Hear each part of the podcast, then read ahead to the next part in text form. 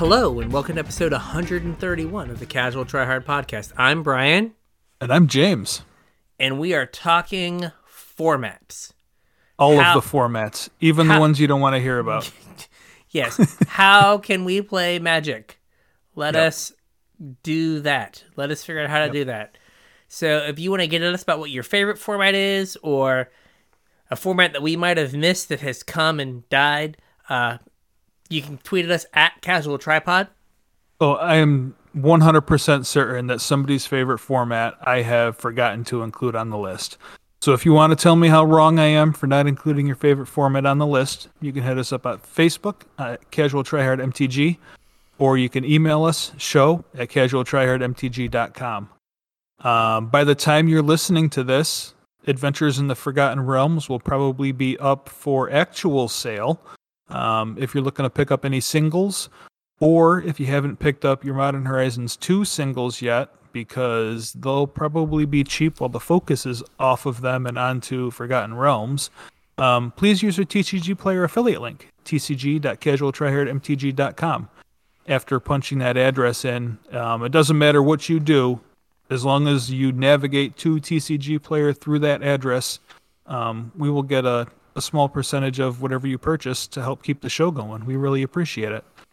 And if you guys want to help us out a little bit more directly, you can do so at patreon.com slash casual mtg.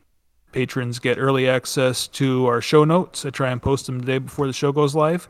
They also get a special pre-show, which is uh, basically us rambling on about our very mundane lives for you know somewhere around about 45 minutes to an hour before the show goes live. Um, it's unedited, contains some uh, maybe not suitable for the general public stuff, um, but is also kind of just us catching up. And throughout this summer, it's going to have a little bit of the newsy magic stuff while we're focusing on this playing on paper series. So if you want to hear any of that, uh, hop on over to patreon.com slash casual mtg and throw a couple bucks in the pot. It really means a lot to us that you know our uh, our patrons have chosen to support us and it would mean a lot if you guys did too. So hop on over there, throw a couple bucks in the pot and listen to our pre-show. Yes, please. Uh, we also might have something special coming later this summer. I know I've been teasing that a lot lately, but I've got big ideas and not enough time to do them. So as soon as we get time to do them, there'll be more. yes. Um, no, go ahead. As I say, I want to do them too. Honest, honest. We will find. we will find time. We were just talking. about I was like, like, I really want to do this. So we get. We'll find time. Yep. Um, also, we have a YouTube channel, Casual Tryhard MTG, on YouTube. Uh, it's all our podcasts get posted up there. We also did a video episode of our last podcast, the uh, Adventures in Forgotten Realms set review episode. Um, we made like a special presentation that lets you follow along and you get to look at our smiling faces. So hop on over there, check that out.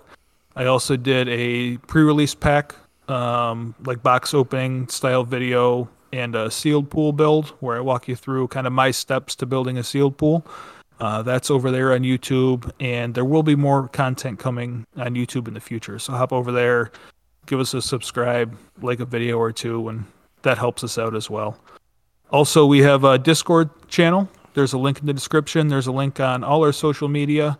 Uh, hop on over there, and that's probably the quickest way to get a response from either of us is on Discord. So if you got something you really want us to know, hop over there. If you want help with a deck, if you got an idea for a show, if there's some kind of nuts and bolts stuff that you want talked about in this playing and paper series, hop onto our Discord, join in the chat. We've got a lot of really cool people over there hanging out and chatting. Yes. So we have our other housekeeping stuff. Just be mindful that I'm not. We're not sure how well uh, this set is going to sell, based on some like pre-release uh, stuff. So if there's any cards that you think maybe might have long-term value, like stuff we talked about in the last episode, Yeah. When they get cheap now, when they're like legal and standard, Mhm. w- this would be the time to get them Yeah, because for there sure. could be a chance that this set's not going to sell super great. Yeah, we we did talk about this a little bit in the pre-show, and it's kind of not what the episode's about. But it is a good point to bring that up. Um, yeah. I know locally, pre-release did not go well this weekend. I don't know if that was the case everywhere, and I also have not heard a lot of buzz from the community. Um, I wasn't super checked in this weekend. I had some other stuff going on, but and my phone's always in my pocket, and it like all of the social media that I follow was mostly Magic stuff, and I really didn't hear anybody talking about Forgotten Realms pre-release, sealed, draft, constructed, anything. Yeah, I saw a few oh. tweets about it, but that was about it. So, yeah. just we're not gonna spend a lot of time on it, but I just want to say, like, if you know you look, watch our episode and you're like, oh yeah, I think that such and such card is gonna be see play in other formats or something get it yeah. now when like the price goes down from the initial rush because they they might be in short supply. Yep. All right, so now for the actual episode. The actual which, episode, which is as I'm reading it here, formats. The formats. exclamation point. All right. That's right. So, we're going to walk through all the ways to play Magic Yep. and kind of the rules about them or associated with them to some yeah. degree, right? The like the way this is going to be laid out is we're going to start off with the I'll call them official formats, the supported formats, and then we'll kind of move into some of the like less popular. I, I called them failed in the notes, but that's not really fair for all of them. Uh, but the the formats that don't see a ton of play or that like used to exist and don't really see play anymore just like the less popular ones. So the first ones are going to be like events that you might expect to find somewhere, and then the other ones are going to be like events that you might show up to as a funsies on a Saturday at your game store that yeah. aren't like not something that you're really prepared for, I guess. Yeah. So, we're going to break it down into the two main categories of playing Magic limited and constructed. Mm-hmm. So we're going to start with limited. And limited, the thing that unifies all of the limited formats is you are going to open packs, and in some way from those packs, you are going to build a deck. Yeah, so there's a small card pool. You're only limited to what is opened. Uh, yeah. You don't get to use your whole collection. It's it's a limited card pool. Yeah. So the first up is probably what you're most familiar with from pre-release, which is sealed. Yeah, and that's really short of like going to a big Grand Prix or something. Um, it's really the only time you're probably going to play sealed. It's really not that often that like later on in a format's life you're gonna randomly buy six packs with your buddies and do like a sealed event. Um, it typically doesn't happen. So pre-release is by far the most popular way to play sealed or time to play sealed, I guess. There's also been two sealed arena opens recently, like they're limited uh, arena yeah. opens. And yeah. the those seem like they're pretty popular and they're gonna stay around. So basically pre-release, big GP, and the occasional arena open is when you're going to play sealed. Yeah. I I actually I saw the announcement for the the next arena open, and it did okay. not say anything about a format. Weird. Okay. Yep, it had the whole breakdown of price structure and everything else, and nowhere in there did it mention a. F- so I don't know if this one is going to be a format or not. I do know that it's the weekend that I'll be driving to New York. So. Oh, okay. All right. So sealed is you get handed six packs. You open six packs and you build your deck from those six packs. Mm-hmm. Um, and if you want to go like super in depth on how to build a sealed pool, check out our YouTube channel.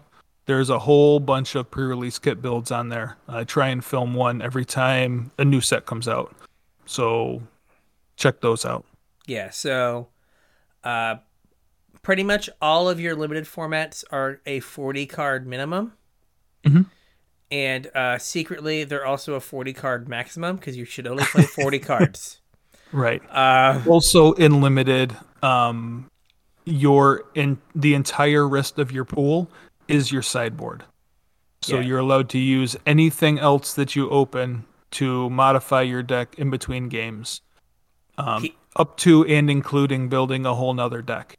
Yeah, so you'll see some people in sealed. Uh, the Cameron special was, or in the Carson special was having two decks Yeah, a lot of just- times they build two decks. and just swap swap one out in between, or you could have a red black deck that's really aggressive, but a black green deck that is more attritiony and controlling, and you could like swap the red cards out for the green cards in between, uh, in between games. If you're like, oh, this matchup's not gonna, my aggression's not gonna work out. I need the more controlling card drawy uh, deck, so I need the green cards. Yep. So you can switch a color, you can switch the whole deck. But yeah, everything that you that is in your pool uh, from Yep. your sealed that you open, that's all fair game.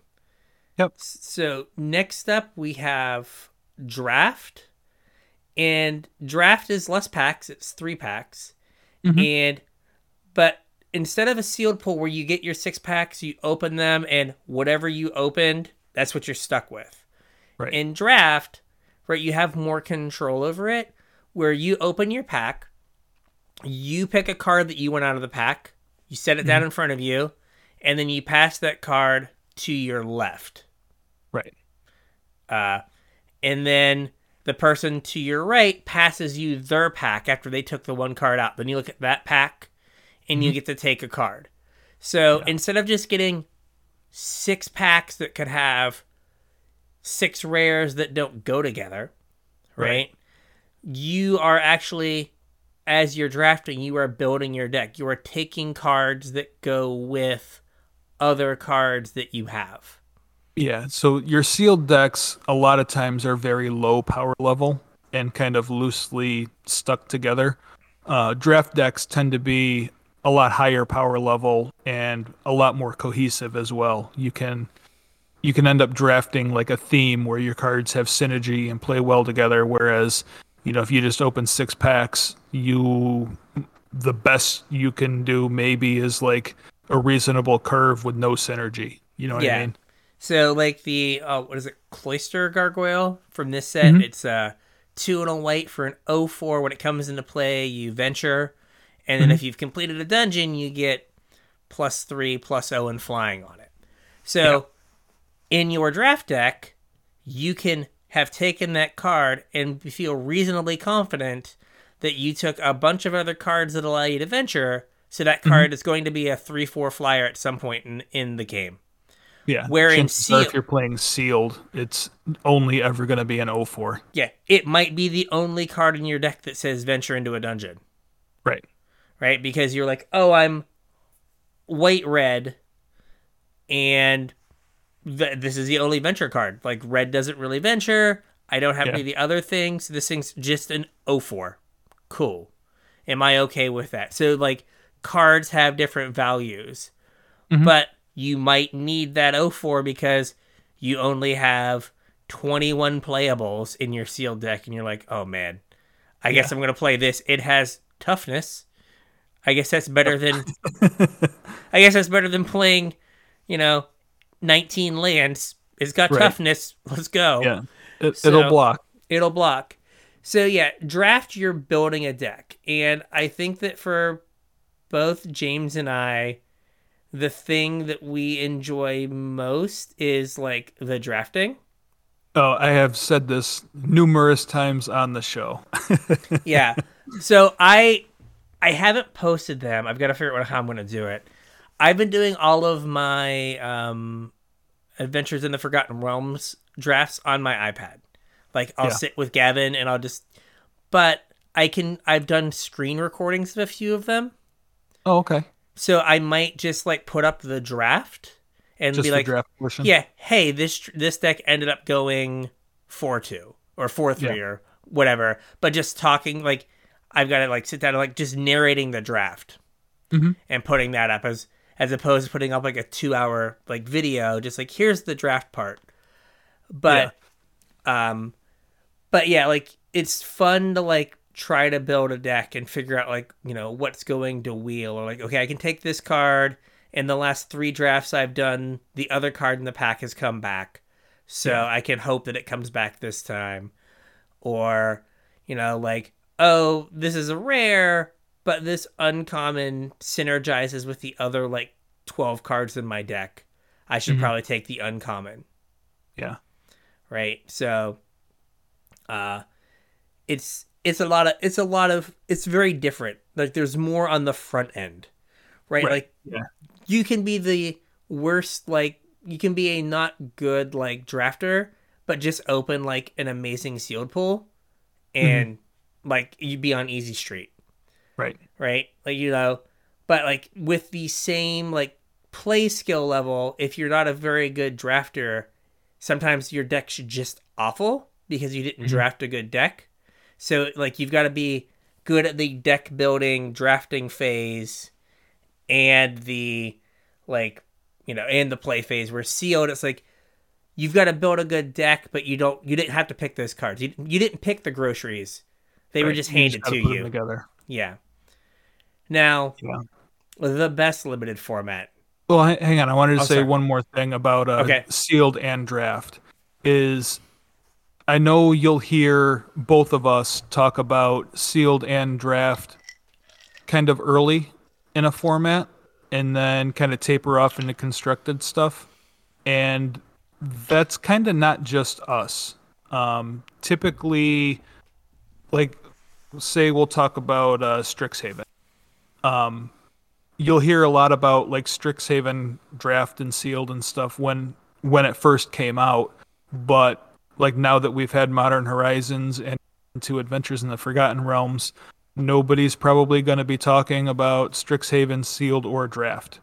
And you're probably not going to find like a Strixhaven draft at your local game store because typically the the drafts and like the sealed uh, tournaments and stuff are whatever's current. Um, you don't really go backwards that often, unless you know somebody ends up with a Innistrad box or whatever, and you want to chip in a hundred bucks to do a you know a throwback Innistrad draft. Um, like those things really don't happen that often.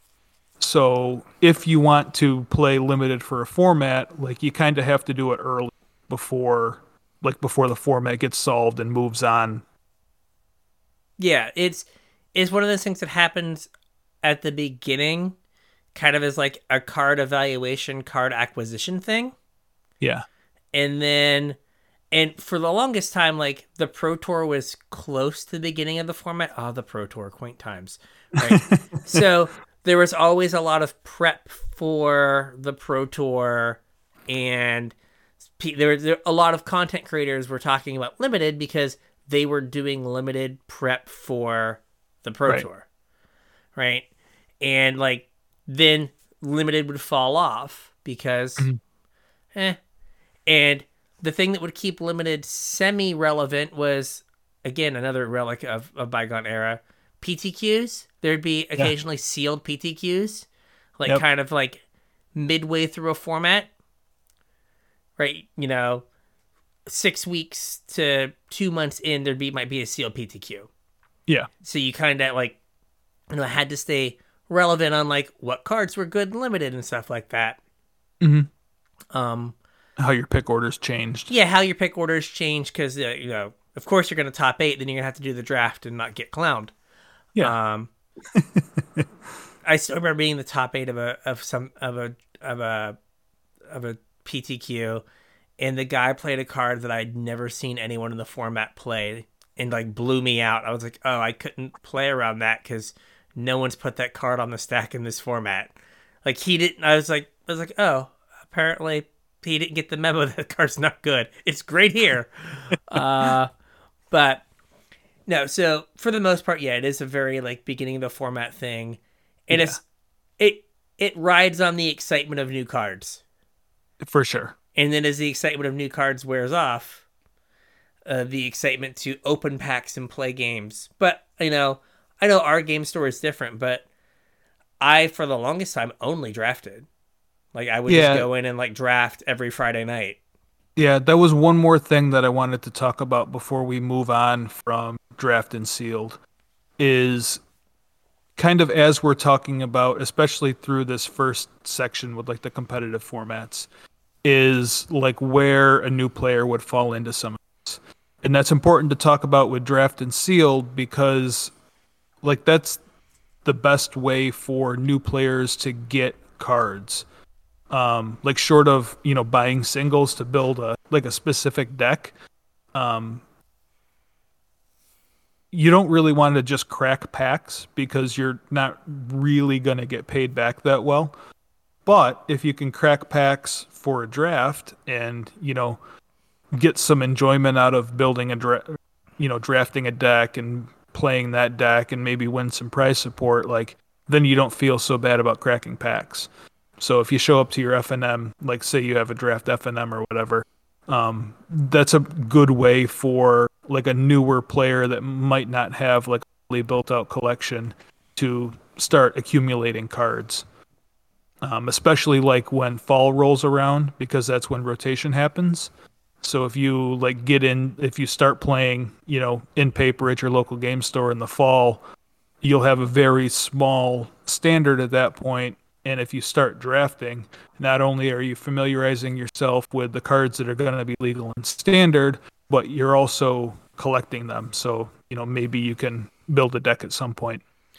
There's also the being on an even playing field. So when I started playing, I started drafting because I showed up to play constructed and just mm-hmm. kept getting clowned because yeah. like my decks weren't as good as mm-hmm. the people I was playing against. And so I was like, well, I'm just going to draft because we all get three packs.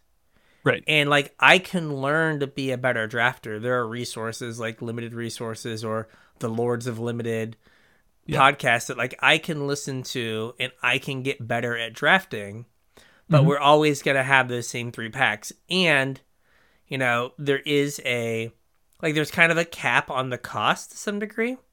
Yeah. Right? Like, if you think about how much a standard deck is, you know, whatever it is, two, three hundred dollars, right? If the average standard format is 12 weeks long, mm-hmm. right? $15 a draft for 12 weeks is like 180 bucks. Yep. Right. And like you got multiple hours out of that. You could like sell your rares back to like mm-hmm. defray the cost if you're like you know what? I'm just going to be a drafter. And like yep. that's fine. There are people that only draft that never play constructed. Yeah absolutely. and so like if that's that is a thing that you can do that like kind of you know puts kind of a cap on the the cost and it's a skill you can develop and get better at over time. Yeah it also kind of lessens the learning curve I mean, you, you have to learn how to draft, which is like a unto itself, but you don't have to learn six sets worth of cards. Yeah. You only have to learn one set worth of cards. And how that one set goes together. Right. As opposed to how all six go together. And modern limited sets are kind of on rails where yeah. like you look at the uncommons in the set and it's like, oh, the blue white card says uh all of your ventures happen twice. So yeah. I should probably I should probably venture in the blue white deck. Right. And the red black uncommon says, "Oh hey, all your creatures get bigger if you spend treasure mana on them." I should probably make mm-hmm. treasures in my red black deck. Like yeah. it kind of even tells you what to do. Right. So, yeah, you can you can figure it out. Now to the best limited format. now to the best limited form. Mystery booster draft, right? It these are cousins. Uh, it it's it's it's Cube. So yeah. Cube is a curated list of usually 540 cards mm-hmm. that are that someone has like picked and pored over poured for over. hours on end and basically you will make you take these 540 cards and you make 15 card packs out of them. Mm-hmm. And then you draft those packs. Right. So, much like in a regular draft situation, right? There are archetypes within the color pairs, sometimes mm-hmm. multiple archetypes in the color pairs. Yep. And you're drafting a deck, but the deck is way more powerful than mm-hmm. the deck you would draft in um, like a regular draft format because the cards themselves are way more powerful. Right. and the formats are are are better supported oftentimes. yeah. So the upside of this is it's a very like fun, unique experience, but there is a lot of work for at least one person on the front end. Oh yeah, tons of work. Like And cubes are not um cheap either. Even if you like have a common and uncommon cube, they're not cheap. yeah. Um I have talked to a couple people when I started getting into this uh um proxy thing. Mhm. I have talked into a lot of people that are doing um like full cube having full cubes proxied, Yeah, I mean that makes perfect which sense. cuts the um like the front end cost down substantially. Like you can have a whole cube printed for 130 bucks. Yeah, like Cube is the like I like watching and doing like vintage Cube because it lets you do kind of the like crazy broken stuff that I like to do. Mhm. But like you get this like unique play experience like every time because it's a singleton thing and maybe you're drafting a deck that could really use a natural order, but natural order wasn't in the cards that got used. So Yep. when you do 540 cards, uh, you have eight people with 45 cards each. So that's what 350, Right. uh, 360, 360, and so there's 180 cards that don't get used in your cube. So, right. So you could have like entire archetypes hiding in that. yeah, or you've, you've draft you've drafted a deck and you really need Kiki Jiki, and Kiki Jiki's in the box still. Right. Right. So you're like, well, I guess my blue red deck is like blue red tempo because I don't have the Kiki Kiki uh, combo in it. Okay. Yeah. Right. So you have to be mindful of like what could possibly not show up. Yeah. Uh, so it's not like you just always get to draft like blue red every time and know you're gonna see a Kiki Jiki. Yeah. Right. So it's like you have that uh, tension, plus like you just get to do fun stuff, and there's all kinds of different cubes. There's vintage, there's legacy cube, which just takes out the power 9 Mhm. Um, there's like, uh, I think less successfully on modern modern uh, Magic Online. There's modern cube. There's Oh, I have never seen that. there's modern cube i've seen um uh like uh there's the arena cube Mhm. there are there are there are people that just have cubes that's the mono green cube um but yeah there are just different versions and if someone says oh i have a vintage cube their vintage cube and someone else's vintage cube are not going to be the same Right. Yeah, it's very much whoever built it. It's it's a labor of love. yeah like if i was building a cube it would definitely have storm in it and other people might be like ooh i don't like storm Like me. Yeah, I uh, I yeah yeah I heard your audible ugh. right, but I'd be like, oh, I want storm in my cube, so I'm gonna make sure that like there's storm, so I can draft the storm archetype. Yeah. And other people would say no, or I'd be like, I want reanimator, and someone else would be like, well, reanimator doesn't lead to fun games for this reason and this reason. It's like, okay, so they don't have reanimator, and they have a different black red archetype, right? They might have black red sacrifice as their archetype or something. Mhm. So it's it's varied. It can you know range from only commons to the power nine, but and it gives you everywhere the- in between. yes, and it gives you the draft experience. But instead of as uh, James will tell, uh, ha- James says having to play with crappy draft cards, you get to play with limited decks. yes, you get to play with actual like real cards that are your decks are closer to constructed decks. Way closer. Um, Yeah, de- I mean, depending on the cube, like y- you could have a pack of entirely rares. Like your Yeah. entire pack could be rares. Yeah, like the best. Basically, it's a lot of times the best limited card from each format. Yeah. is in your pack.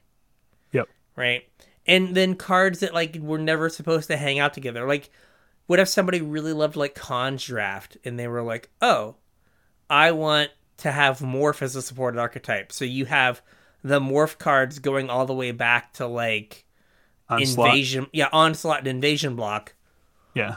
mixed with the Khans stuff mixed with like a random morph from like Modern Horizons. Or Commander. Yeah. And so like you get to also see these cards that were never supposed to hang out together. And Yeah. if you were playing a constructed format, would never get to hang out together, interact Right. with each other. Yeah, I mean you you get to play True Name in your fish deck. Yeah. And it's like, oh, this is great. So this is limited, and there are a few forms of limited that have died. Um, that we'll There talk are. about later. But Yep. this is the Um, limited that you can actually like possibly play now. Yeah. So real quick as a recap, um, I think all limited formats. I can't think of any that vary from, but they're they're all forty card minimum, and the rest of your pool is your sideboard, and you can change at will, like in between games. You can sideboard in and out, no limit of cards. Like I said, when I play sealed, it's pretty frequent that I build more than one deck, just in case the first one doesn't doesn't work out, or I like, you know, call it the James Okie doke, like in between games, like, oh, I switched it out. You didn't weren't prepared for that. Um, you you can sideboard out your whole deck. So no limit on sideboarding. Whatever else is in is your sideboard. Uh, 40 card minimum, and there's also no borrow. Like however many copies of a card you end up with is how many you can Yeah. So if you end up with like, you know, six counter spells in your in your Modern Horizons draft, you're just that monster now. Yes, you are. You are certainly blue white. Yes. Um, Um, do you want to say something quick about arena specifically? Like I, I know we say this every time a set comes out, but like early on in a set release on arena, it is extremely beneficial for you to draft. Um, Yeah. even even if you only do media, um, it is still, I think, in the long run, better for you to have a string of, you know, three threes, four threes than it is to just open packs. So, as of right now, I think I've done 30 drafts Mhm. um, while on baby detail. And I'm at like a 55% win rate, which isn't like killing it or anything, but that's about my normal. And uh, I have, I just counted today, I'm missing 97 rares and mythics from the set. Yeah. And I have 102 packs to open. Yeah, which So- means you effectively already have the whole set. Yeah, or at least all the rares. Yeah. And uh, this has been me rare drafting a little bit more in this set than I normally have in the past. But Mhm. yeah, like, and so that was I think a hundred thousand gold from like just not using gold for a couple sets, and I'm like up because of that gold. I'm up like sixty uh, six thousand gems from where I started, and I've been doing gem drafts for the last twenty drafts. Yeah. And so I'm a positive 6,000 gems Yeah. from spending all that gold. So, yeah, you can. That's the way to like make your collection. And I know some people are like, we've talked about, before, oh, I don't want to play limited. Like I've played limited for a week or a week Yeah. and a half, and you know it's just like, oh, I'll do this on my iPad, and then Mhm. you know get in a game here and there. It's not like I'm like just grinding drafts constantly. It's like, oh, the baby's asleep. We're gonna get in two games real quick before my shower. Okay, cool. So stuff Yeah. like that. It another argument that I've heard is that I don't like limited or I'm not good at limited or draft or whatever. And like kind of getting into different formats makes you a better magic player in general. Yeah. I- so like maybe you're maybe you only play standard. If you play historic, it will make you a better magic player because you will like see interactions in historic that have like an analog specific standard format. Same goes for modern and legacy and pioneer. Like if you venture out, it'll teach you more about the game that you can carry over into whatever your preferred is. I know, like, I didn't really understand sideboarding at all until I started playing modern because it's like such a crucial part of that format. Where, I I mean, obviously you sideboard in standard, but it's not as important in standard as it is in modern. So when I started playing modern, it really kind of drilled into my head and taught me how to sideboard. And same thing goes for limited. Like you'll pick up on synergies in a limited format that you can carry over into some of the other formats, and like in general, it will make you a better man. Yeah, agreed. And like if you're not good at draft, like the only way you're ever gonna get good at draft is to draft. Mm-hmm. And I know it has been de-emphasized in recent competitive Magic, but yeah. competitive Magic. Yeah, but for for years, right? One measure of being a good Magic player was your ability to play limited. Like look at some of your favorite pros, and how many of them are limited specialists. Yeah, there's a bunch and of them. yeah, a really good portion of like anybody who you you would consider, you know, a Magic pro is very good at limited. Yeah, because like you you have to, you have to be yeah. to be you know it's it's six rounds out of 16 and you can't just like go 06 right. Right? You have to like be you know good at that format. And that was always kind of a measure of who was good at magic right? I think a lot of times people that were good at limited are held in higher esteem than people mm-hmm. that were good at constructed. Yep. Right? By by like the the other pros. Right. All right. Now for the constructed format. There's there's other okay. 10 rounds in the in the in, in the defunct pro tour uh, yeah. all right so we have the one that everyone knows and for the last 20 months is tolerated mm-hmm. and that is standard so real quick before we talk about okay. standard is like i said we had a, a whole bunch of uh, questions and comments about formats and i think some of that stems from not knowing where people fit into the i'm going to call it a hierarchy of formats so the way that we're going to talk about these is from the smallest format to the biggest formats, more or less. Okay. Like card pool wise. So something like standard is going to be a lot easier to buy into and to learn the format than vintage because standard has a lot smaller card pool. The cards are less expensive. You don't have to learn, you know, 40 different decks Whereas, you know, something like Vintage where you get to play with power and, you know, it's every card that's ever been printed. There's there's a lot more that you need to learn there. Mm-hmm. So we'll start with the smaller stuff and then work to the bigger stuff. And I don't know if it was the same for you, but when I got back into this game, I certainly started in standard and then like I kind of felt personally like the different formats were stepping stones where you know when I when I felt comfortable being a reasonable standard player is when I started dipping my toes into modern. And then yeah. when I felt comfortable in modern, I started dipping my toes into legacy. And not that I gave up on any of the other formats, it was just like I used what I had learned in draft to become like a, a better standard player. And then I used what I learned in standard to get into modern and then i used what i learned in modern to get into legacy. So like your skills kind of build on each other.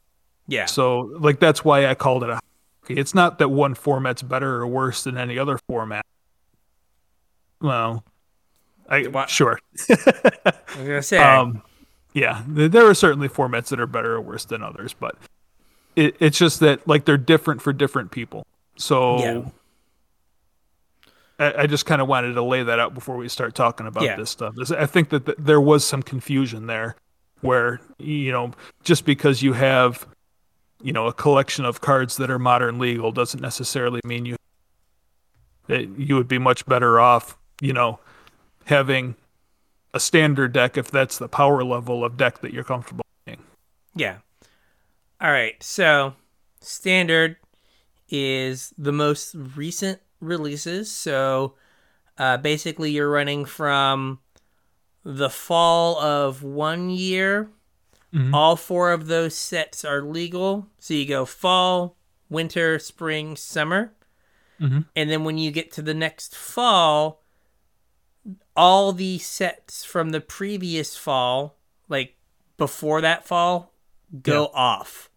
So Yeah. you only ever have eight sets in standard at one time is the biggest it gets. Right. So- and the longest a set will be legal is two years. Yes. So like think about Throne of Eldraine. It came out as the fall set. So Right. it's been legal since 2019. I do Yeah. believe I'm doing math right. So Yep. 19 that fall to 20. And then that's when Zendikar came out, Zendikar Rising, Yep. right? And now Throne of Eldraine is still going to be in all the way until like whatever it is, Innistrad. Innistrad, but that's like Yep. September 8th or some crap, Yeah, super like soon. that. right? So, but, and then once Innistrad comes out, Eldraine, Theros, Ikoria, and the core set are no longer standard legal, and standard legality then would start at Zendikar. Zendikar. Rising. Yep. So basically, depending on when your set comes out, like core sets are usually only legal for a, a year because of when they come out. Right. And then, because they come out right before the fall set, and they kind of rotate out, Yep. like basically the following year. And then, uh, so things are legal basically max of two years. It's only ever eight sets. It gets as small as 5 Mhm. and it is the set. It is the format that kind of churns the most. Definitely. It's always changing. Um, One thing that you didn't touch on is standard is only built of regular releases. Yes. So, like you said, the spring, summer, winter, fall sets, not any of the ancillary sets. So, like we just had Modern Horizons, that is not standard. Before Yeah. that, we had Time Spiral, also not standard legal. Before that, we had Commander Legends, also not standard legal. Um, Only the regular like expansion sets and core sets are going to be what's legal and standard. So, yeah, so that is what our uh uh that is standard. Yep. And then the next thing, Well, how many uh, okay, how many cards do we play in standard? 60 cards. 60 cards. 60 No cards. less No less. Probably no more. unless you're playing with Yorion. She's playing with the Orion, which we which we only have to deal with that idiot for another month or a month Right. and a half, and Yep. we'd have to worry about eighty card standard decks. Uh, Yep. But yeah, sixty card minimum. Yep. So With then we a have 15 card sideboard. yes. Sorry, I keep keep No, interrupting you. I keep I keep glossing over important points. And um, standard also has a ban list.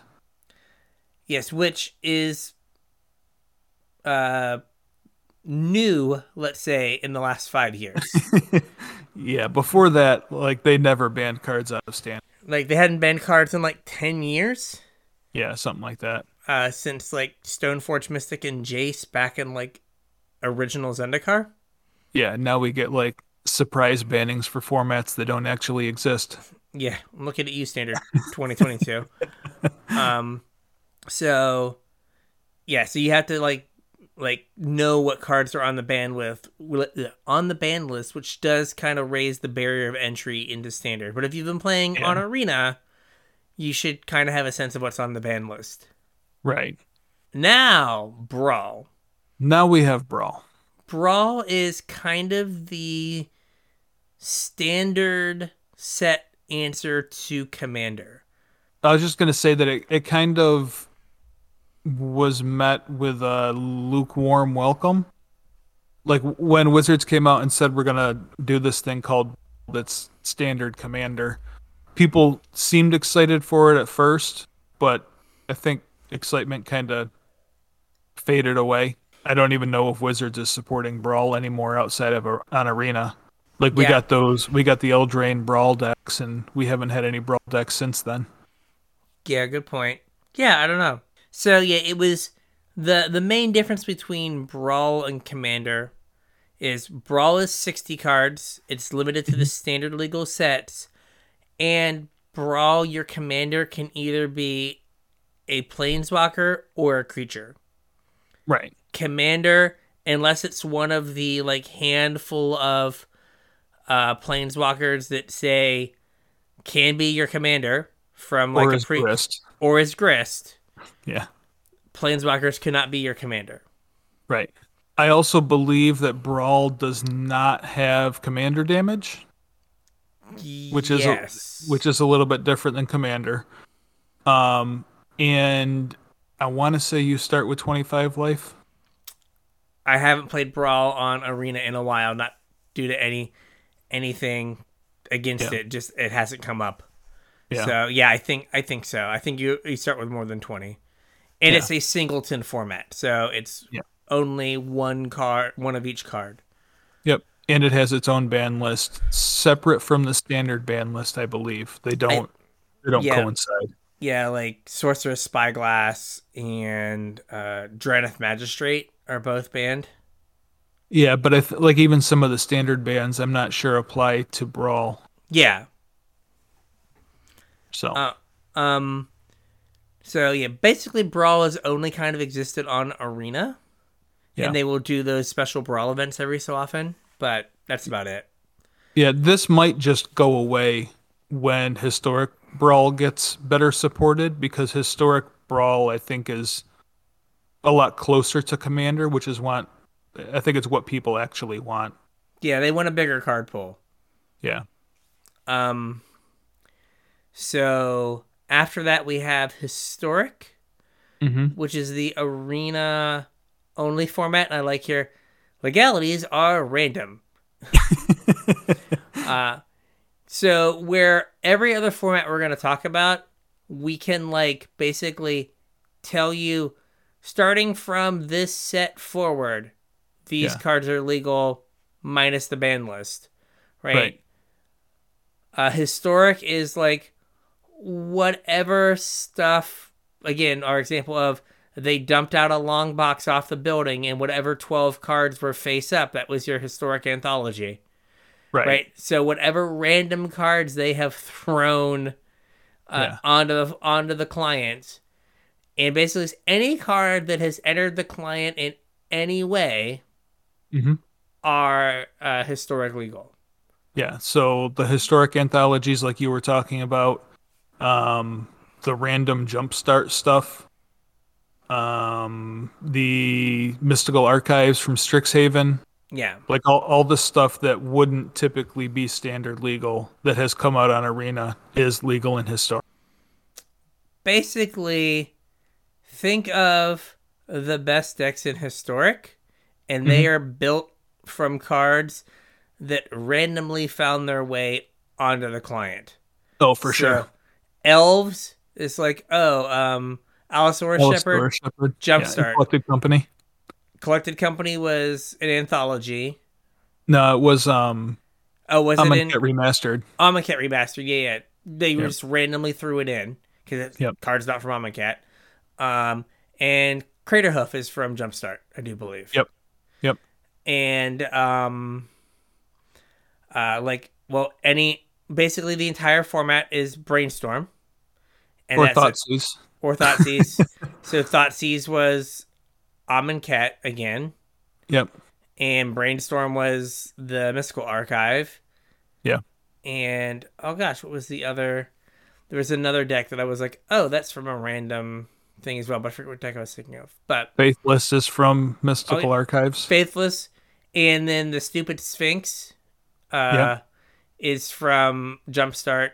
So basically, uh, historic anthologies is kind of has like the modern Horizons model of Mhm. we just we have all these cards, but we're just gonna throw cards that are like 11s in the pool, Right. and then everyone's just gonna play those.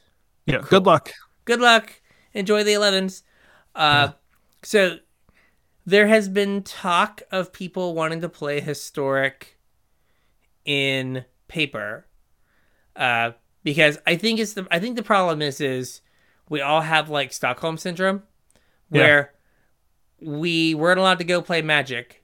The Right. only way that the vast majority of people played Magic was Arena. Yeah. Uh, standard has been not peak standard, and so they're It's been playing kind of his- garbage. they've been playing historic and they're Yeah. like oh historic's fun and different like we should play this in paper when we get to see people. And it's like mm, there's so many better paper formats that aren't this that Right. you could be doing. It's just that you've not got to do any of them Yeah. because you've been like locked in your house. Yeah, it's like you- that uh, that meme. I forget what it is. It's like, can I have something? And then the mom says, "No, we have whatever." Uh, we have we have we have food at home. Yeah, Yeah. and then the food at home is like something undesirable. Yes, same thing. It's like, can I have a cool format? Well, we have a format at home, and you go home Yeah. and it's historic, Yeah. and like you've not eaten in weeks, and you're like, oh, historic is so good, and it's like, no, you got stale saltines. Like it's not good, but it's better than like the alternative, right? Yeah. So the the format that I would like to see happen Mhm. is Pioneer, Mhm. which is basically filling the role that modern was supposed to have filled years ago, which is hey, this is a bigger format than standard. This goes all the way back to Return of Ravnica, so like seven years ago now Yeah, right? And all those sets forward. So you're going to play cards that aren't powerful enough for the older formats, but you're going to have that same cool thing of like, oh, I remember playing uh, Godpharaoh's Gift right. in Standard. I want to build the best version of that I can yep. in Pioneer because it's not good enough for Modern, Right. but maybe it's good enough for me to be able to play this deck I enjoyed in a slightly lower power format. or Hydroid Krasis. Yeah, or Hydroid Krasis. Yeah, card's not good enough anywhere, uh, like beyond uh, uh, Pioneer, but it can be good in Pioneer, right? Like you're not gonna Not like, even good in historic. yeah, yeah, but like there's, it's a place for old loved standard cards to get to play, Mhm. and that was what modern was originally designed for. But over the Right. years, modern has become its own like thing where that idea of oh i'm gonna play like these fun th- this fun old standard deck that i enjoyed like, Yeah. well you can you're gonna go like uh 036 uh 0306 but Right. you can Well, and like I think that happens naturally over time too. It does. Like, I mean, at some point, Pioneer's going to be the same way. it is it is as as formats get bigger they just get more powerful Yeah. But the thing with Pioneer is, is for the most part, all the cards are designed with the same design sensibilities. For the Sure. most part. I mean, look at like they would never put Blood Moon in a modern set, Right. right? With the with the um, notable exception of Once Upon a Time, they Yeah. wouldn't put a bunch of free spells in a modern set Right. right? You know, you have uh the what is it? Scar the scars block where it was just like, yo, do you want to just pay two life to draw a card? I do. Cool. Uh you want to play Go two ahead and do that. you want to pay two life to deal one damage to something? Absolutely. Does it count as a spell for some other crazy stuff I'm doing? It does Yeah. in right so they so like the cards are all kind of designed with this with the same kind of thinking Yeah. right you you do get the crazy thrown outliers but modern's 15 years or 18 years worth of cards now and there's way more sets that have those crazy outliers Yeah. right? So, Pioneer is from Return of Ravnica forward. It started right before the pandemic. We've talked Yep. about it before. For like two months, everyone was super hype about the format, And then nobody was allowed to play it. and then no one was allowed to play it. Uh, you know, eight people are on Magic Online, and those eight people were like, "I'd rather play Legacy or Modern than play Pioneer." So not a ton of Pioneer gets played there. Yep. And uh, Wizards hates money, so they don't want to put it on uh, Arena, or or they hate spending money on programmers and people to put the, the cards on Arena. So Yeah, it's probably more likely. they'd haven't put it on Arena. So it's Right. just kind of languished. So, Pioneer is only standard legal. Again, So yes. any anything that was standard legal, so no Modern Horizons, Time Spiral, no Legends, and because like all of these sets from now going forward are going to be non-rotating. So like we said, standard every fall, new like sets fall out of standard. All of the sets from now on don't do that. Like wherever the start point of the format is, is that's it. Like all, those sets will forever be legal in the in all of these formats. yes. Um, and then also 60 card minimum Again, yes. with a 15 card sideboard. Correct. All right, and its own ban list. Yeah. So the I think a major selling point for Pioneer Mhm. is right. It's it's at a higher power level than standard, a lower power level than modern. But because the cards are currently significantly newer than modern cards, Yeah. right? They um, don't demand the same price. Yeah, So, like- like, what when so when the pandemic started, what was the most expensive card in Pioneer? Thoughtseize? Probably. And how much is Thoughtseize now? I have no idea. Uh, it's been reprinted like three times since then, so This is true. This is true. not, not very. I think it's like fifteen bucks, okay. and it was almost sixty at one point. Yeah. So they but yeah, you like the so I was looking at uh for a friend of ours uh at like Bant Spirits. Mhm. Which uh on MTG Goldfish was the number one deck in Pioneer. Yep. It was three hundred dollars. Yeah, You can't buy the mana base. You can't buy four Scalding Tarns for is it Blitz? right, for three hundred dollars. right. You can't buy four monkeys for three hundred dollars. Nope.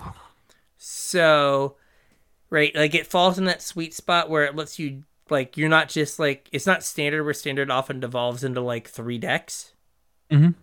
right? But it's also uh, not modern where like it's you know everything's six hundred to twelve hundred dollars either. So it's it's in a nice sweet spot of I get to play a bigger format that's more powerful, but I also get to keep my kidneys. Yeah, It's nice. So modern, we've touched on it. Modern is from eighth edition forward, yeah. and Eighth edition was like two thousand seven. No, that's not. I think it's older than that. Yeah, it, is older than that. Like it's like eighteen years worth of stuff. Yeah, that sounds about right. Um, so they, um, see here, eighth edition came release date. Oh, well, almost exactly eighteen years. Release date July eighteenth, two thousand three. Oh wow, it was eighteen years like three yesterday. No, yeah, yesterday from when the podcast. Happy out, birthday, yeah. modern. yeah, happy birthday, modern. So, um, the the thing that differentiates it is like that's when the card style, the card frame changed. Yeah, So like that was that was how they differentiated. They're like, oh, here's the modern card frame that got replaced in M15, but here's the modern card frame. Let's go. yeah, so it's the modern card frame, so it's the modern format. So it's um only standard legal sets plus the two most recent modern horizon sets. yeah. This is where it kind of gets tricky because the Modern Horizon sets include reprints from older formats. So it's all of the standard legal sets plus the reprints that were in older formats that are in Modern Horizons plus the new Modern Horizons cards, but none of the other. So no Commander, no Conspiracy, no Battle Bond. Yeah, I'm sure so I'm missing some others. basically no it's- start.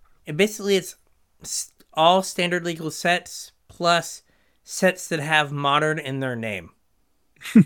Yeah, right? Because you have all the modern master sets. They're all reprints, but modern masters legal and modern, modern Right. horizons legal and modern. Ooh, that's another thing that we should touch on real quick. Okay. Is reprints. Um, just because a card isn't from a standard legal set, like uh, what's a good example? Tarmogoyf. Um, what? Tarmogoyf. No, well, I was thinking something that's standard legal, like Shivan Dragon. Okay. Say you have like a um, like a revised Shivan Dragon. Even though your revised card isn't from a set that's legal in standard, if the card is standard legal, you can still play that. Yeah, so as long as the card name is legal in the format, it doesn't Yeah. matter where you printed. When Yeah. the card was printed that has that name, you're good. Right. So, uh, like- duress. That, that's a better example. Yes. Duress. Yeah, they've like if you want to play the Urza Saga Duresses, which you should, Yep. uh, y- that card is legal in standard now, even though Mhm. it's a different art because it has the same name. Right. Or like all of the secret lairs, right? If there's if you get a, Yeah. secret lair, oh Kroxa, Mhm. right? It looks different, but it's still Kroxa, the Hunger Tide or whatever. Right. So it's still legal. Yep. Yeah. Um so with the bigger card pool and the Modern Horizons cards, Modern is significantly more powerful than Pioneer Oh, or yeah. any other set we've talked about so far. I think even without Modern Horizons, Modern Oh, yeah. was more powerful than Pioneer, but Oh, like, Modern. Horizons has definitely definitely ratcheted it up. cranked it up. Yeah. Uh, but yeah, so it's way more powerful. Um, things are way more efficient. You are, like we talked about, like you're playing free spells, you're playing spells that have cost reducers, you're playing things Mm-hmm. for free a lot of times, either, again, casting them for free or like Arclight Phoenix or, Yeah. uh, what's his name? Or Prized Amalgam, where things are coming back from your graveyard for no mana. Mhm. Um, so you're doing way more. You have the ability to do way more busted things, but you also have way better answers. yeah. So it opens up the ability for there to be more controlling decks, and I still think mid range is kind of in a bad way. Yeah, in, it is. in, in modern, but you you have more efficient threats, more efficient answers. You're playing on a much lower mana curve. Yeah. Um, one more thing that you'll notice as we go, uh, I don't know, back in, not really back in time, but as we move through bit larger formats, is that you have more propensity for like combo decks. Like a combo deck in standard doesn't always happen, and they're usually not great. Mm Mhm. Um, and then like Pioneer, we had um, the inverter decks which were kind of a combo deck. We also had the um, Underworld Breach deck, which was definitely a combo deck. But like that was kind of it for Pioneer. Like there's a bunch of combo decks in Modern. A bunch. bunch. Yeah. basically uh if you look at the pioneer ban list it's and then you look at my pile of foil cards that are pioneer legal. Basically it's just a collection of banned combo decks out of uh, uh that brian bought that are banned in pioneer. But yeah like as you get bigger like i talked about in cube hey these two cards that were never supposed to like interact with each other get a chance to interact right? You know, as you go, as the format gets bigger, you have the kind of random design mistake from one format interacts with like innocuous common from a format 10 years later to do Yep. something broken. Yep. And Like um what do we have? Kiki Jiki and uh the Snoop. Tiki Jiki Snoop with a Boggart Harbinger, Yep. right? Like an uncommon from Lorwyn. It's like, Yeah. oh, I have Snoop. I get, I play my Boggart Harbinger. I put a Kiki Jiki on top, and I go infinite and win the game. Right. Cool. And like that, never supposed to happen. But it's just because those cards were so far apart that they can't not design cards in standard. Well, they choose to not let how cards in standard will interact with other formats stop them from making cards. Right. Um, so, uh, yeah, so it's just a bigger, more powerful format. The the other thing as we go back in time or or back uh, in larger formats Mhm. is the price goes up kind of exponentially. Yeah, modern Pioneer is definitely more expensive than standard, and modern is absolutely more expensive. Yes. And then we go back to Legacy. Yeah. And Legacy is the the the first thing that we can kind of maybe call an eternal format Yeah. where it has basically every card through Magic's history with the exception of a ban list is legal. If it's Yeah. printed in black border, you can play it in Legacy. Yeah. Um, you said something interesting there that I want to break down real quick. Is you called Legacy an eternal format? Yes. Um, sometimes you will hear people refer to modern as an eternal format also, but they mean that it doesn't rotate. yes. Um, Legacy is different. Like it, it also does not rotate, but it's basically the whole catalog of Magic sets. It's like like you just said, anything that has been printed in black border is on the table for play. Yes. Doesn't matter what set it's from, Commander Legends, get in there. Uh, Yep. Portal 3 Kingdoms, you're in, Absolutely. right? It just doesn't matter. Any Starter 95. starter 95, everything is good to go as long Yep. as it's in black border. Secret Lair Walking Dead, Rick Grimes, you're on the team. Tag you're at. Yeah, so that is something that's different. We don't have to like specify what sets are legal. All of them are legal as long as the card has a black or I guess a white border. The the different the differentiation is silver bordered cards like from the unsets Mhm. aren't legal. And gold border cards. And gold border cards. Yeah. Um so uh it has a a wide range of decks. You said that you watched someone, uh, Anzid, do a tier list of 51 different reasonably competitive competitive legacy decks. Yeah, this this was like six months ago too, and there are like whole new archetypes that have been birthed since then. So Yes. yes. this so like six months ago, he did a tier list and had like his viewers, you know, rank the different decks on a tier list, and his list consisted of 51 decks that one might reasonably expect to show up to a legacy event and play against. yes. And so that's probably the biggest swath of decks. And now they're not all 51 like tier 1 decks, but you are Right. looking at like you know, probably of those 51, I don't know, like 20 or 25 of them, you wouldn't be like, oh my god, I've never heard of that deck. How did it win this tournament? Uh, yeah, I think there was only one or two decks on the list that I hadn't heard of, and there was a bunch of decks that I would have probably included that weren't on there either. Like there was no Belcher deck. What? Come on now, Yeah. it's disrespectful. Yeah. Um, he he plays a lot of blue, so Belcher's not a problem when you play eight Yeah. force effects. um, but yeah, so it's a it's a format that has a wide range of options, Mhm. and it has, you know, modern has gotten some of the like, oh hey, my opponent's tapped out, but I still have to think about what I'm playing around because they can play a spell for f- no mana Right. right? And that is something that uh, was for up until Modern Horizons one only like a legacy thing, pretty Right. much, other than like surgical extraction, uh, right? So, you know, you have to worry about like free spells or spells that like you know have like some random weird alternate casting cost. Like, oh, I'll if your give my opponent controls a forest, you can cast this for free. This Yeah. five mana spell that's just uh, uh basically uh, a uh, Aether Gust, or Yeah. just put it back on top of your library uh, for free.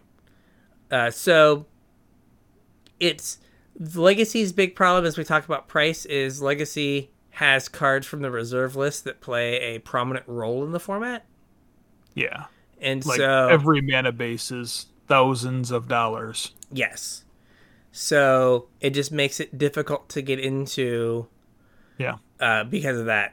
And that's why we, like, James has proxied a bunch of decks that, you know, in no way could you confuse them for real magic cards, which I think is important, correct. right?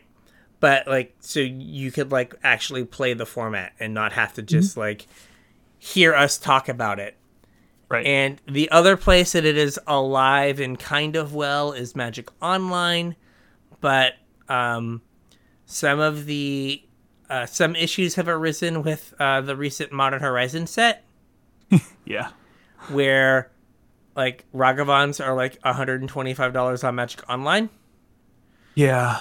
And And part of, like plus you also have to play on Magic Online, which yeah, a good experience. yeah. Well, and they just like, you know, it's not a great experience. And part of the like, I'm gonna play on Magic Online was like, oh, I can get an entire Legacy deck for a hundred dollars. Yeah. And it's like, oh, now it's I can get an entire Legacy deck for seven hundred dollars. That is way less appealing. Well, I was just telling you on the pre-show that I had over the weekend looked into like I'm interested in this uh, Madness Legacy 8 Lizard. And I had looked into maybe building it on Magic Online. The deck looks sweet. And the whole deck was like 220 bucks. Except that $66 of that was tied up in four Anje's Ravagers, which is a $2 card from a commander product. Yeah, but just because the way the Magic Online economy works, it just doesn't. Right. You you don't get you don't get that card. Yeah, That- they don't exist. Yeah. So, and as soon as someone like decides to play it, they really don't exist. Yeah. So, yeah. So legacy legacy I think is like my favorite way to play. Like Yeah, it's, it- so cool. Like Yeah, when is. you when you show up for a legacy tournament, you really have no idea what to expect. yeah, you can just play against the most random stuff. Like, Yeah. oh hey, I guess I'm playing against the Pox player. Let's go.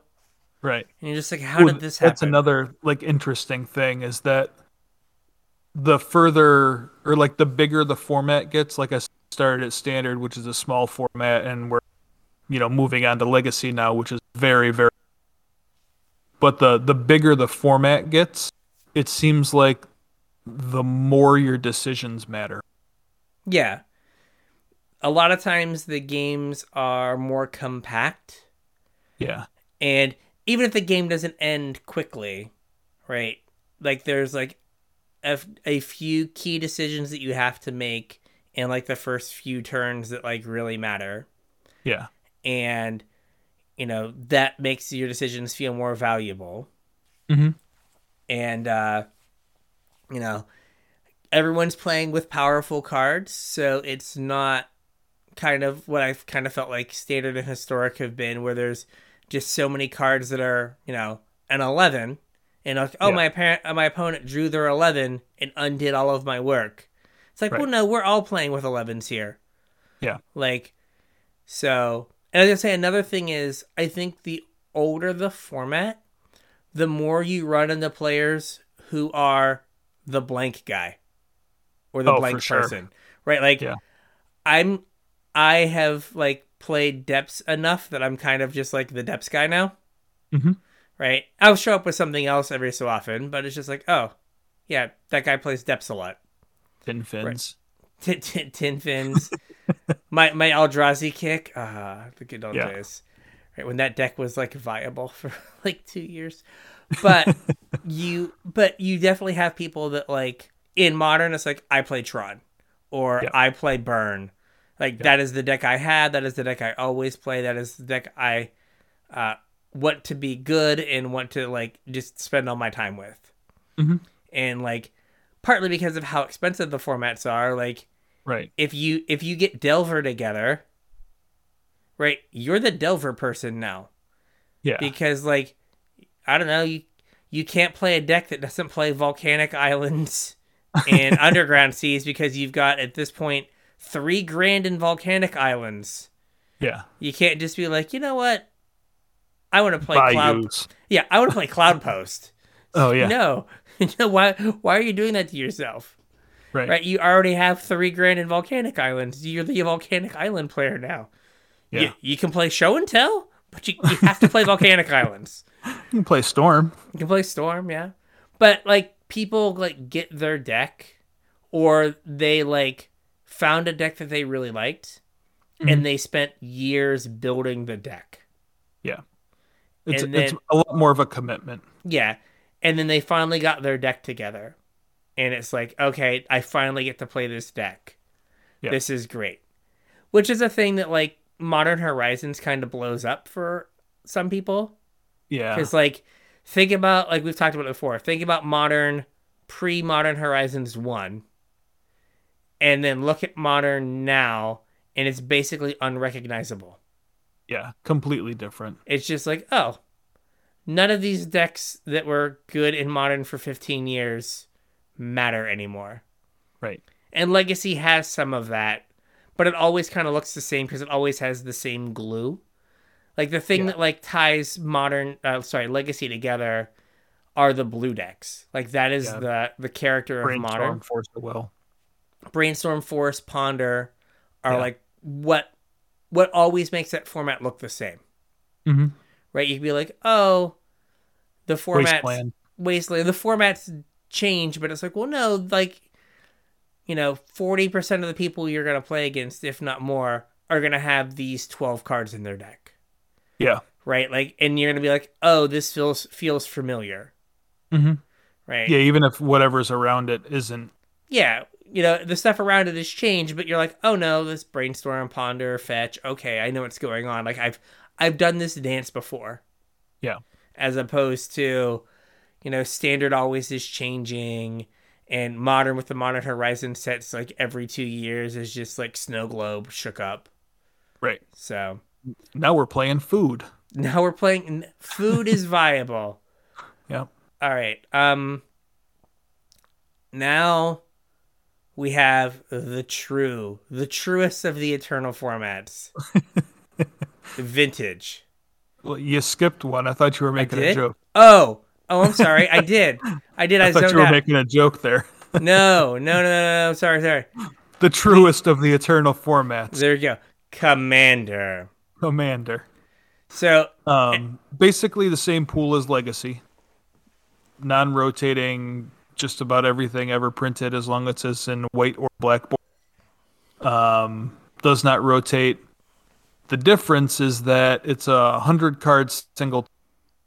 So whereas like every other constructed set that we've talked about so far has been 60 card minimum deck with a 75 card or a 15 card sideboard.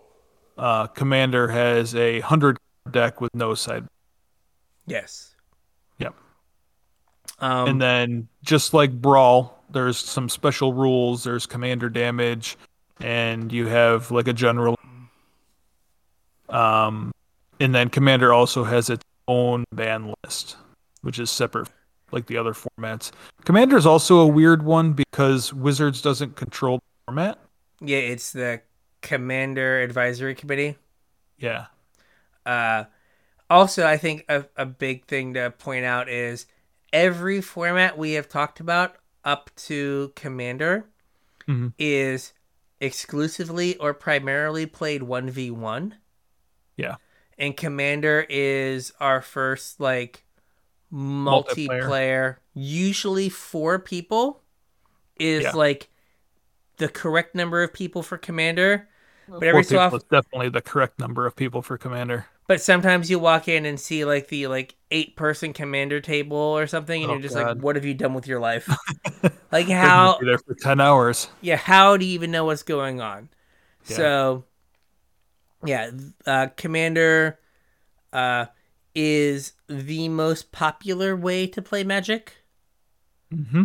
Um, so what's his uh Cedric Phillips on the Receivables podcast? They were talking about Torment, and Yeah. he said he talked. He was like a guest of honor at like the one year anniversary of the Mox boarding house location in Portland. So he Okay. was there, and there I forget what say. It did like a Modern Horizons two draft or something, Mhm. and uh. Everyone he played against and he talked to, he was like, "Oh, so what's your favorite format?" And he said every single person said Commander Yeah. and then they might say, "Well, Commander," but if I have to like, but I also like modern, or oh, it's Commander, but I really like historic. but it was always Commander first, and then they like tried to find a like one v one format that they liked. I wonder how much of that is because it was the only format people could play, like through Yeah. the pandemic. That is also very true, right? Like your, you know, whatever your inner circle of people that you chose. Like, I mean, if you're a Magic player, that probably included some Magic players. yeah, you're like so e- e- even if you like weren't going to the store, chances are like, you got three buddies that you're good friends with. Yeah. Um so now we get to vintage. Vintage. Vintage is similar to legacy in that every card in Magic's history that's ever imprinted in white or black border is legal. Mhm. The only exceptions are um the ante cards. the ante cards and any card that has uh, f- requires physical dexterity like chaos orb right. and then um there is instead of banning cards they will restrict them to only one per deck Right. So you could play with all of the Power Nine as long as you only had one copy of each. and like and then there's like random cards like chalice of the void is restricted Demonic Tutor is restricted. demonic tutor um i see like Sol Ring. Yep. Yeah, so cards from shops and then like other really powerful cards. And then so we said ante and dexterity cards. Is Lurrus still banned? It is. So Lurrus is the only card that doesn't require ante or throwing the card around that Did they ban Zirda? Zirda? Yeah. I don't the the red white Yeah. I don't think. I'm not sure though. Uh, Zirda might be banned also. uh Zirda's banned in Legacy. yes. Uh the reason that like Lurrus is banned in Vintage is because like it being restricted doesn't really matter because of Well, like I- the companion rule. yeah, I just don't know if he's still banned because of um because Lurrus they- is definitely still banned in Vintage. Okay, cuz I'm looking uh so there are 25 conspiracies, 9 that reference ante, things that f- uh, throw or or are racist. And yeah. then Oh yeah, I forgot about those cards. Yeah. No, he's not on the ban list. Did he get unbanned? No, I'm pretty sure he's still banned. All right, we're gonna. This is the content people crave here. Yeah. Is Sorry us- guys. It's us typing. Lurrus is legal in vintage. They unbanned it when they put the tax on him. Alrighty so then. he had Lurrus had been banned until they, uh, for even a while after they changed the commander. Uh, Yeah. but it is banned in Legacy. Yeah. I didn't realize Lurrus was banned. I forgot Lurrus was banned in Legacy. Okay. Like, I mean it just like Oh yeah, It's- no, free with LED. yeah, well, it, yeah, but so I I forgot. Yeah. Okay, good good to know. no Uh, Lurrus. No, no Lurrus in depths. Yep. So, yeah, but so we're we are back to the regular way, uh, which just the ante cards, Yeah. uh, the racist Dexterity cards, the dexterity cards, and then uh, all the cards that someone has heard about, basically on on the news that is like this card's like ten thousand dollars. Those are restricted, Right. and then just random busted stuff. Yep. Also, so yeah, A lot of fast mana. Sol Ring, Mana Crypt. Yes. The I think that most people have never played a game of vintage outside of Magic Online or like proxies. Right. And vintage is a format that is hard like you are so far removed from actually like playing vintage. yeah. like that people aren't interested in playing vintage.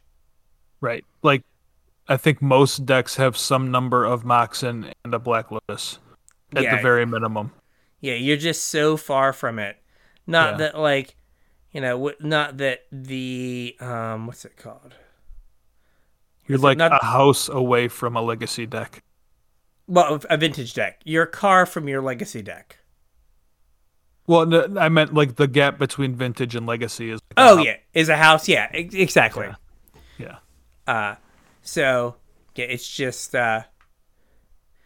So I'm hoping that legacy doesn't go that way, where people are just like, "Oh, this is too much." Oh yeah, I forgot that Zirda was banned in legacy.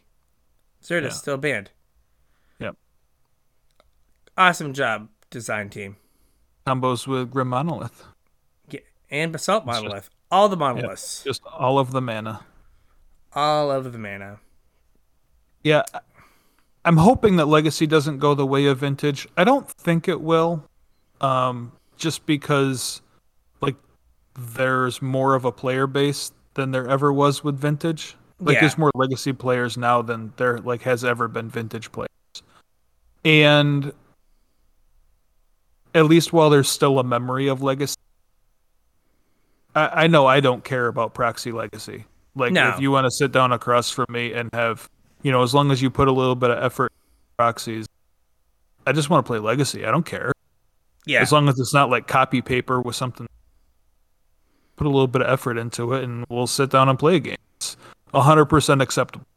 yes. Um, whereas I think vintage players aren't super cool with proxies for the most part because like they spent a house on their deck and Yeah. they expect you to as well. Yeah, and I think a lot of them, uh, like they've been playing for like ever. I mean, Right. even like the, I don't know if it's on here, like 93, 94. I did not include that on Yeah. here. So as the name implies, it's for cards printed in 1993, 1994. There is Right. definitely some snobbery that I know in some tournaments. It has to be the original printing. It has to be a copy printed in 93 or 94. Yes. Yeah. And it's like, yo, I want to play Serra Angel. I have this one from seventh edition. They're like, get that garbage out of here. Right. And it's like, not cool, guys. Not cool. Yeah. Um, I, I want to play my Ice Age counter spell because I like the art better. No. nope. Nope, nope. It's like, oh. Yeah, so, But I have foiled secret lair counter spells. No. no. No, you're ruining my aesthetic. I want to pretend I'm 12 and it's 1993 again. Yeah. I hope you can buy beta basics. Yeah, good luck. Yeah. Um, and then the professor's favorite format from uh, Tolarian Community College is Pauper. Yeah. Which- Pauper is like the whole catalog, just like we were talking about with Vintage and Legacy, except that it's all commons. Yeah, so it lets it has a lot of the power level of Legacy and uh, Vintage. Mhm. Uh, but you can build a competitive Pauper deck for forty dollars. Yeah, I think most of them are somewhere between 40 and like. Yeah. The I think the problem is is like getting people to play Pauper. We've tried a few times, and this was years ago to get people to play, and it just didn't take off. But I think it was also Yeah. because it was kind of a one off. I think it was something that like there was always like Yeah. Pauper, it or like in the rotation, it might have taken off. But it does also have that the hard part of like you show up and then no one shows up, and then you stop showing up as well Right. right? But Pauper, uh, with the crazy price of magic cards and the death of competitive magic, or so it seems, right? My big knock on Pauper was always like, why do I want to get good at Pauper? It doesn't lead to anything. Yeah, But, but, neither like- does anything else anymore. Yeah, so like, why do I want to spend seven thousand dollars on uh, a, a deck when I can spend seven thousand dollars on a hundred decks and just have all the pauper decks, Yep. right? And so, you know, it it makes sense that it's a way to play powerful interactive magic and not break the bank. Yep. Like the power Yeah, I mean, level. there's certainly pauper decks that are, you know, higher power level than modern decks even. Yeah. I mean, you get brainstorm, you get ponder, Yeah. right? You get preordain. Those are all cards that are banned in modern. Yeah, I mean that uh the Squirrel Storm deck that's popular right now wins like on turn. on turn two. Yeah. Yeah. So, uh, which you know, mo- modern's a turn four format. So, Yeah. uh, yeah. So it definitely lets you do different things. Also, disclaimer: do not buy in a Squirrel Storm. It will get banned. it it is going to get banned. Uh, Yeah. So that is uh, a format that is at least worth looking into. Like if you have a group that wants to play Magic and they Mhm. don't have a ton of money, like Mhm. Pauper is a way for you to do that. Yeah, I I think the most expensive card in the format used to be Oubliette, um, but since the reprint, I mean even that's cheap. So Yeah. maybe five six bucks a card is, you know, the high end of what you're gonna expect to pay for something. yeah. I guess like isn't Lo- Lotus Petals like probably the most expensive card in format now, right? probably at like ten bucks. Yeah. So Yeah. All right. So that's all of the formats that uh, you currently kind of stand up chance to play in. For the most part, they're all they're all governed by the Magic Rules engine, right? Right. Right. The the giant book that I assume that sits in Mark on Mark Rosewater's like bedside table of Yeah. the rules. But I wonder if there even is like a paper copy of the rules anymore. Yeah, it might just Probably not. online. Yeah. I mean, we could make one. We could print it out and I could get a three hole punch. We could make one. It would be huge. It would. There's a lot, a lot, a lot of rules. Yeah. Um, so, but the way those rules are enforced eh, are different, right. right? Um, and there, it's even going to be different now than it was like a year ago or whatever because there's not really professional play anymore. Mhm. So most of where you guys are play is at your local games.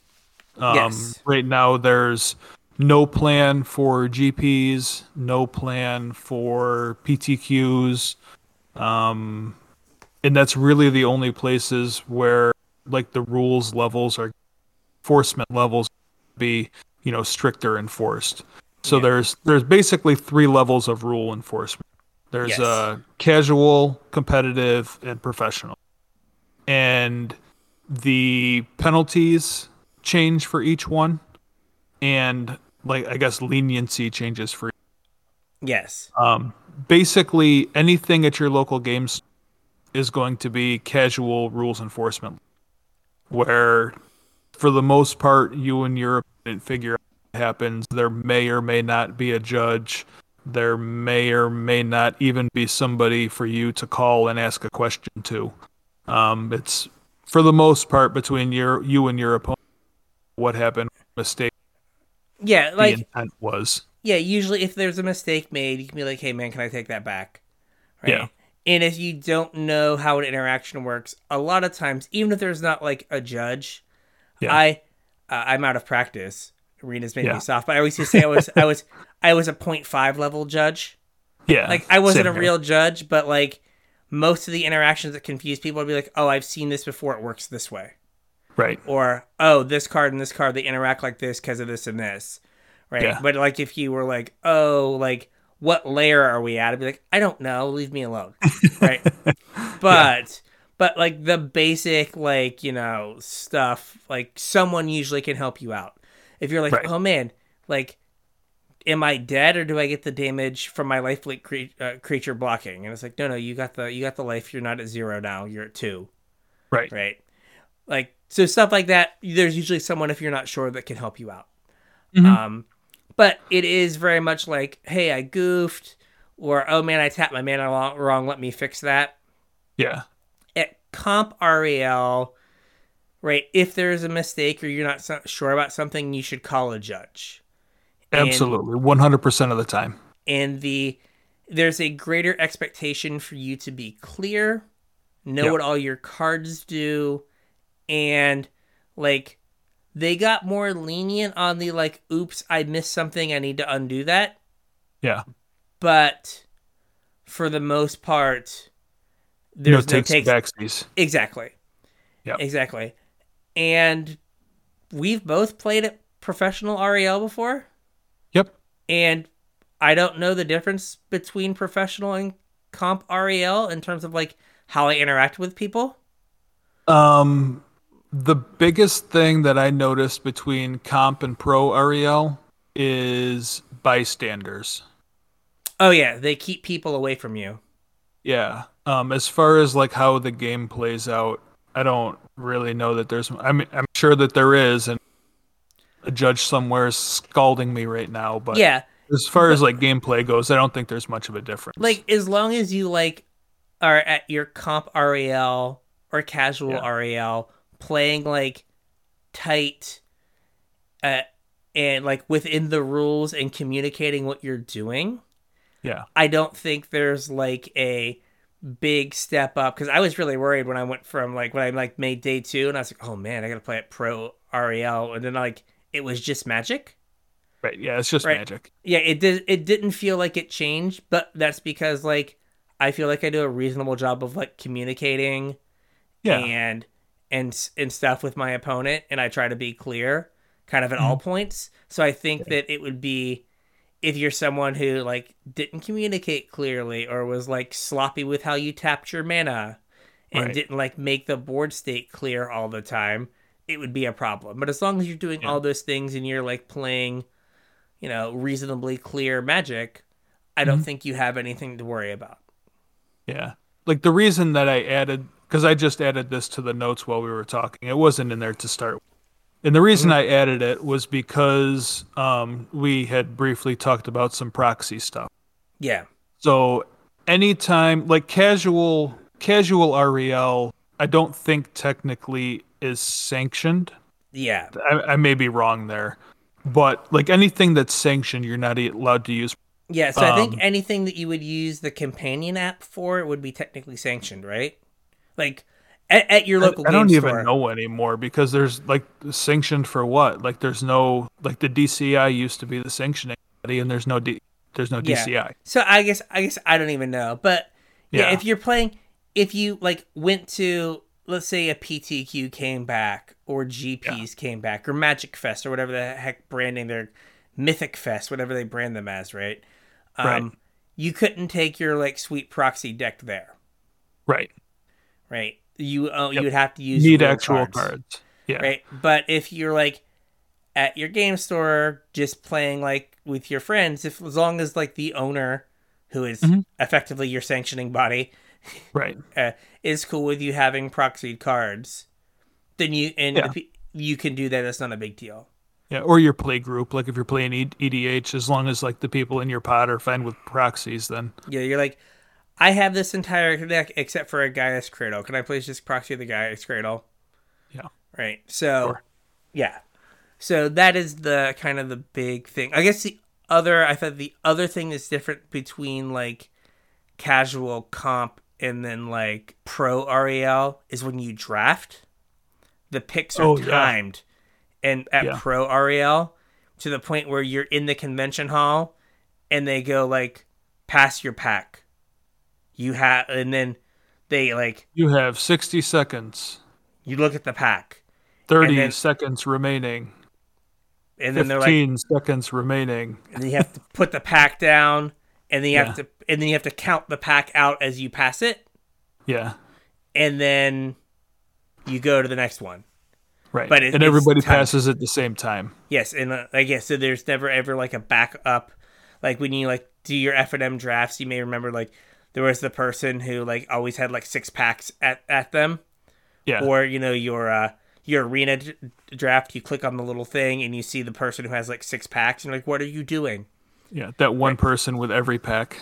yeah, that doesn't happen because you have everyone has the exact same amount of time to pass the to make a pick and pass the pack. Right. So basically, you're going to be playing it casual, REL the most, Yeah. and then if there's an event where it is at comp REL, you're usually told about it. oh yeah. there's There'll be a like a- judge and there'll be a, a players meeting. Yes, and they'll be like, "This is at comp REL," and you're like, "Okay, cool." Yeah. Right, but and then pro REL, Lord only knows if we'll ever have that again. So Yeah, I, I really don't know. yeah. Probably not. Yeah, Would be my guess. casual is there. Just play within the rules and make sure you guys are everyone's having fun, basically. Yep. Yep. So- that's basically it. So, with that, I think we have a very long, not as long as last week, but a very long show. It's a long show. Might get a, a super super super quick edit. yes. Yes. So, that was all the formats. Hopefully, you guys are all clear on them now. If there's something Yeah. you want to like get clarified, you can try to tweet at us at Casual Tryhard. if you want to ask us why we didn't talk about your last Judge Tower game, uh, you can hit us up on Facebook at Casual Tryhard MTG. Or if you want to tell us about your sweet Rochester, you can email us, show at casualtryhardmtg.com. Uh, like I said at the top of the show, if you pick up any TCG player affiliate link, tcg.casualtryhardmtg.com. Anything you purchase after following that link will get a small cut of to keep the show going. If you want to support us more directly, you can do so at patreon.com slash casualtryhardmtg. We would really appreciate it if you signed up and chipped a couple bucks in. really helps us out. Uh, we also have a Discord. There's a link in the description. There's a link on all our social media. Come on in and join the conversation. Let us know all about Matt and tell us if there's something in particular you wish you knew when you went to your local game store first time. So, with that, we will catch you at FNM, hopefully. We'll catch you at FNM.